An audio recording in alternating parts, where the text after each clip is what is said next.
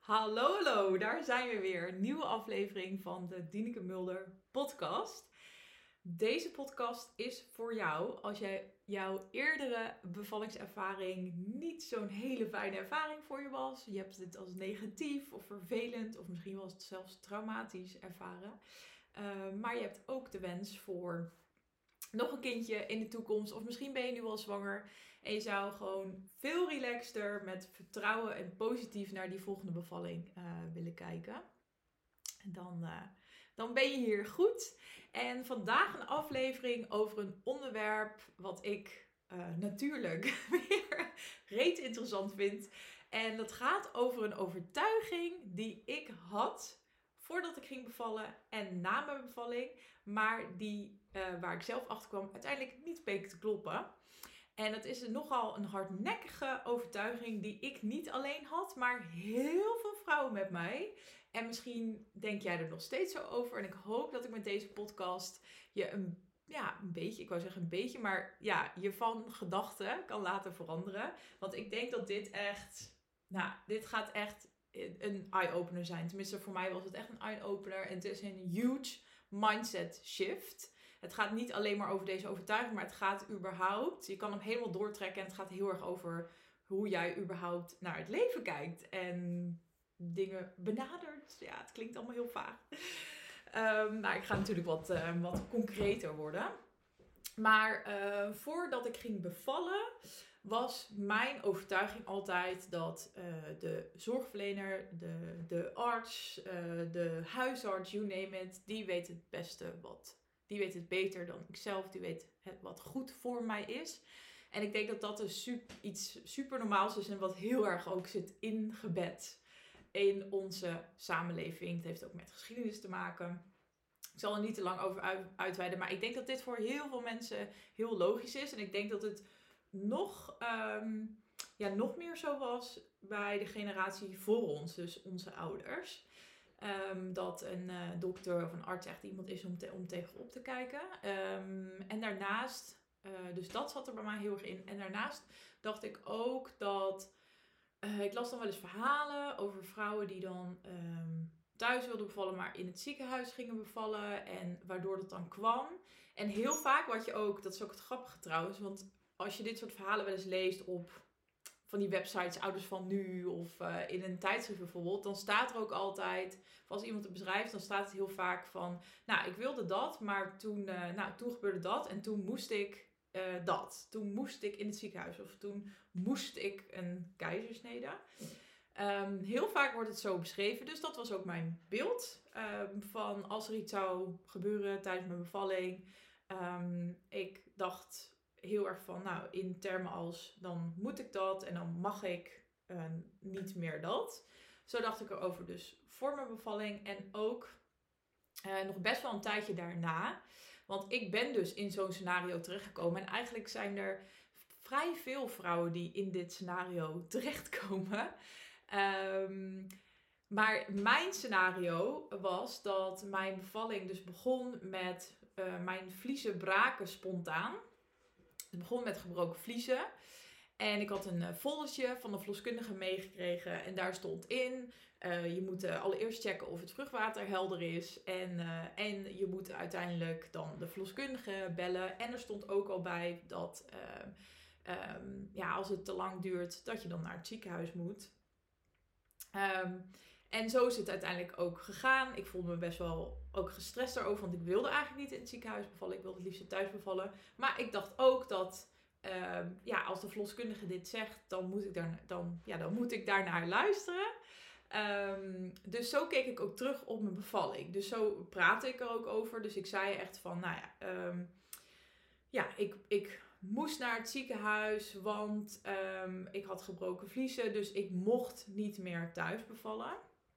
En pas later, toen ik mijn eigen research eigenlijk ging doen, toen uh, las ik ook wat meer over wat zijn nou je, je rechten als zwangere. En een van de eerste dingen die ik las, en als je dit interessant vindt trouwens, ik heb het net nog even opgezocht, maar een van de beste websites vind ik hiervoor is die van de geboortebeweging. Dus gewoon geboortebeweging.nl. En daar kan je heel duidelijk en heel duidelijk overzicht zien, kan je lezen wat dus jouw rechten als zwangere vrouw, barende vrouw zijn.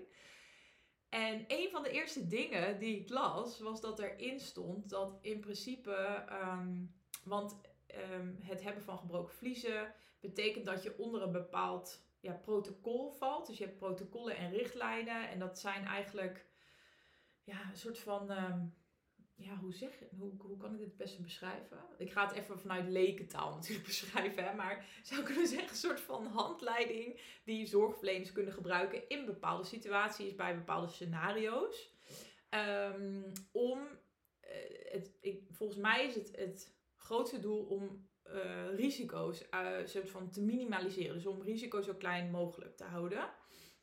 En um, maar wat ik dus, oh ja, even de datum Maar wat ik dus las, is dat, uh, dus op de website uh, destijds ook van de geboortebeweging, is dat je als zwangere vrouw uh, altijd de eindbeslisser bent.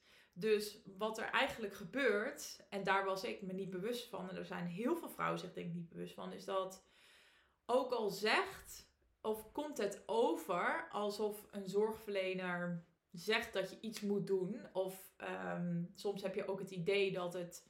Ehm, ja, dat er bijna geen andere mogelijkheid is, misschien wel. Het ligt heel erg aan natuurlijk de manier van, van communiceren. Dat verschilt heel erg. Maar ook al heb jij het idee dat je iets ehm, moet doen, of dat iets volgens de zorgverlener het beste voor jou is. En dat is ook nog maar de vraag: hè, is, dat, is dat echt het beste voor jou? Want wie kent jou zelf beter dan jijzelf? Ehm, dan ben jij altijd, jij mag altijd de eindbeslisser zijn. Ook al betekent dat dat, je, dat jouw keuze is dat, dat je tegen, de, tegen het advies uh, ingaat. En daar heb je natuurlijk, ja, dat is een hele brede range in. Um, maar een heel mooi voorbeeld is, ik had gisteren een TikTok-video geplaatst. Uh, hier over dit onderwerp. En toen reageerde uh, iemand met dat ze de eerste keer haar babytje in een stuitligging uh, lag. Dus toen ehm, moest ze een keizersnede, zei ze. Dus in die reactie, ik, ik, ik zeg gewoon even letterlijk wat zij zei.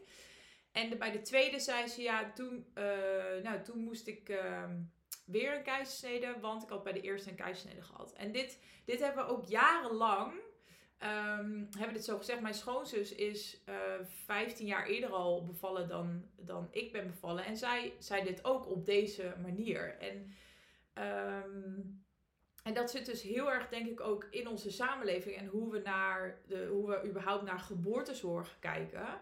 Dat we dus bepaalde dingen moeten. Maar als je het echt heel feitelijk dus bekijkt klopt dat dus niet. Je moet helemaal niks. Als zwangere heb jij uiteindelijk Ehm, ben jij de eindbeslisser. Jij bepaalt wat er gebeurt. Jij bent. Ehm, jij mag beslissen over wat er met jouw lichaam gebeurt en welke behandeling en waar je mee akkoord gaat. En soms betekent dat, het zal niet altijd makkelijk zijn.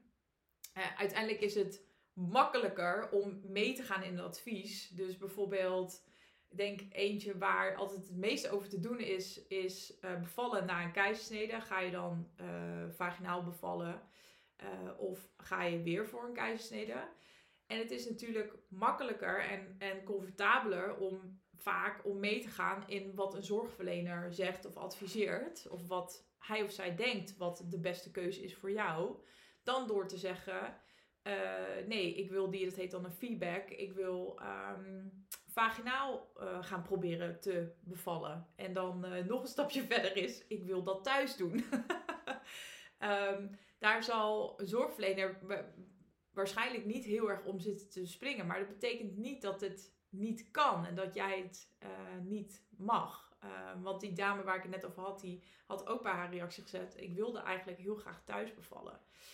En ik vond dit een eye-opener, maar ik vond het ook fucking confronterend om dit te horen. Want uh, hoe ik hier naar keek, toen ik dit voor het eerst hoorde, toen dacht ik...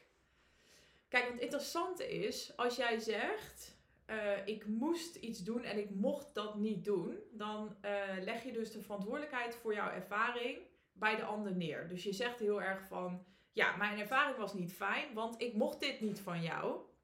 Maar als je dus feitelijk gaat kijken van, ja, was dat echt zo? Mocht je iets niet of moest je iets doen? Ja, nee. Het antwoord is gewoon nee. Het klinkt even heel confronterend, maar het klopt gewoon echt niet. En sowieso denk ik inmiddels in het leven zijn vrij weinig situaties waarin iets echt moet. Ga er maar eens over nadenken of ga maar eens observeren ook in je dagelijks leven.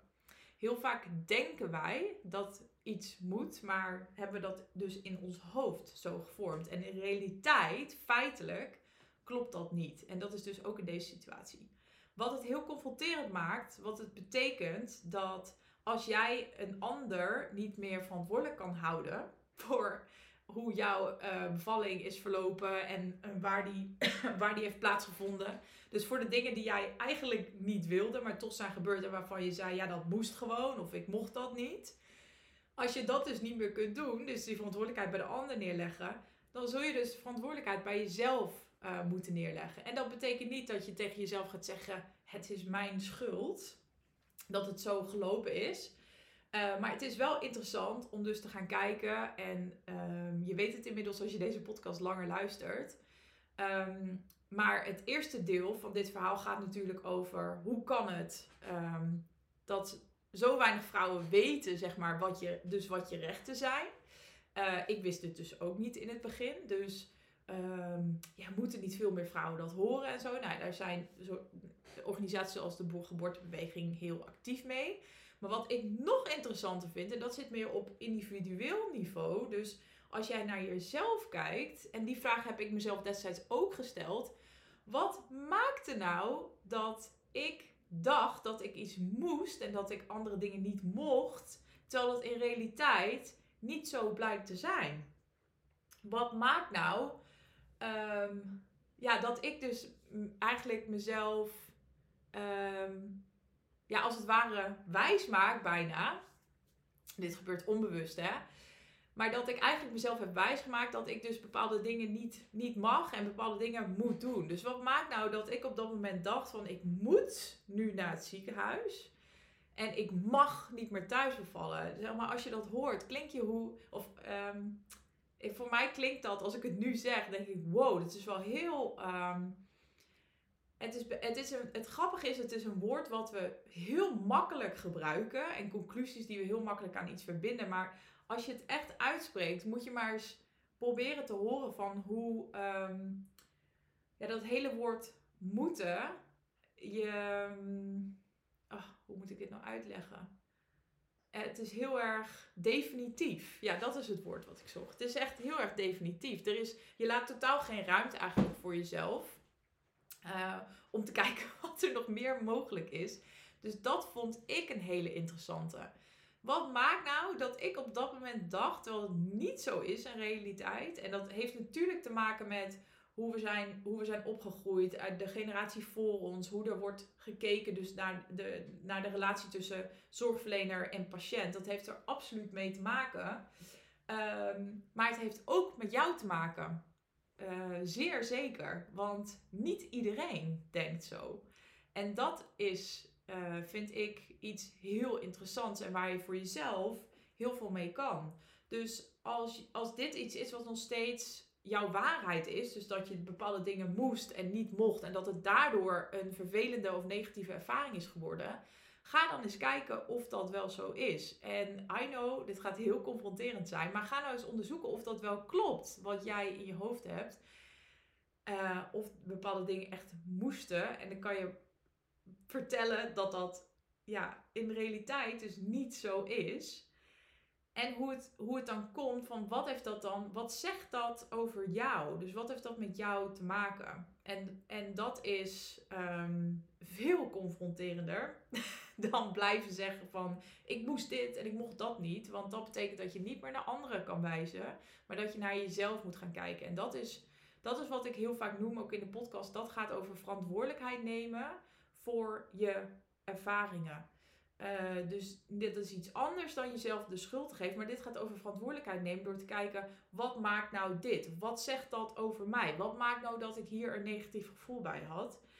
En zo ga je ontdekken uh, wat er dan wat er bij jou zit. Um, wat, en zeg maar de stukken van jou die dus invloed hebben gehad op die ervaring. En als ik naar mezelf kijk, Um, want nu is mijn mindset totaal veranderd. Ik zou nooit meer zeggen dat ik iets moet of iets niet mocht. Ik denk dat ik het nou, niet alleen met betrekking tot bevallen, maar überhaupt in het dagelijks leven al niet meer zeg. En ik probeer ook echt mezelf daarop uit te dagen dat als ik, als ik dat überhaupt denk van uh, ik moet nu dit doen, um, dat ik echt ga nadenken van ja, maar is dat wel zo? Of heb ik dat mezelf opgelegd? Heb ik dat gewoon bedacht? En daarom kan ik hem nu inmiddels ook heel mooi um, thuisbrengen. Want ik denk dat het heel erg te maken heeft met, voor, zeg maar voor mijn bevalling, vond ik het heel lastig om, um, ja, om naar mezelf te luisteren. Dus naar de signalen van mijn lichaam en wat ik wel of niet fijn vond. Ik ging heel snel over mijn grenzen heen. Ik, ik luisterde totaal niet naar wat ik eigenlijk wilde of waar ik energie van, van kreeg, zeg maar. Um, ik was eigenlijk altijd meer bezig met wat andere mensen van me vonden en een beetje daarmee op meedijnen. Ik was ook echt een people pleaser. Ehm, en dat, daar, uh, dat heb ik, die inzichten heb ik heel erg over mezelf gekregen. Dus door die bevalling. En ook dus door dat, door dat kleine voorbeeld wat ik net noemde. Over dat ik dus dacht, of heel lang heb gezegd. Ik moest naar het ziekenhuis, want mijn vliezen waren gebroken. En ik mocht niet meer thuis bevallen. Um, en ja, die klopt dus gewoon niet. kwam ik dus later achter. Maar ik vond het dus ook interessant om nog laagje dieper te gaan. En te gaan ontdekken dus bij mezelf van... Wat zegt dat nou over mij dat ik dat toen dacht? En voor mij heeft dat heel erg te maken met...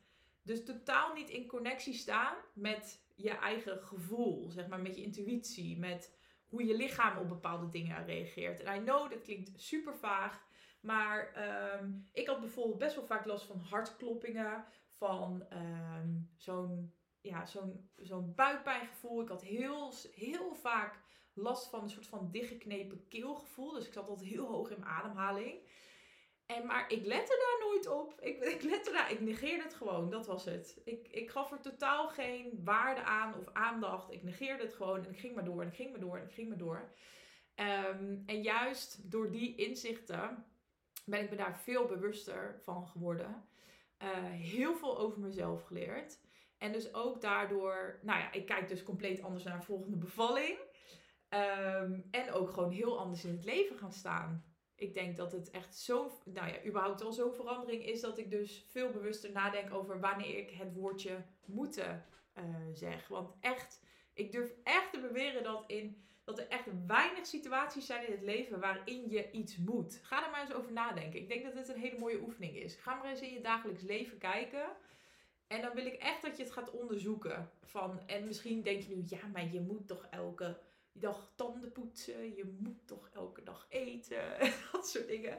Maar zelfs met dat soort kleine dingen, ga maar eens nadenken van, moet, moet dat echt? Weet je wel? Dus bijvoorbeeld Ehm, als je een keer het tandenpoetsen van je kindje vergeet, is dat dan echt zo erg? Moet dat echt? Of gaat er dan gelijk iets compleet mis? Ga maar eens onderzoeken zelf. En ehm, ja, en ik hoop dat het je helpt. Dank voor het luisteren. We zijn alweer aan het einde. Ehm, ik vind het heel leuk om te zien uh, dat ik steeds meer luisteraars krijg. Ik vind het ook heel leuk om van je te horen wat je hebt aan mijn afleveringen, of je er waarde uit haalt. Je kan het met me delen via DM op Instagram, Dieneke Mulder. En dan een underscore aan het einde, zo'n laag streepje. En uh, geef me ook vooral een review in Spotify als je veel hebt aan deze podcast. Of in Apple Podcast. Super weinig werk. Je hoeft alleen maar even een paar sterretjes in te drukken en that's it. Je hoeft geen e-mailadres voor iets achter te laten. Uh, dat is het enige. Dus uh, daar maak ik me heel blij mee. Want je zorgt daarmee ook dat mijn podcast weer door andere vrouwen wordt gevonden. Die, uh, die er wellicht ook wel iets aan hebben. Dus heel erg bedankt. En tot de volgende.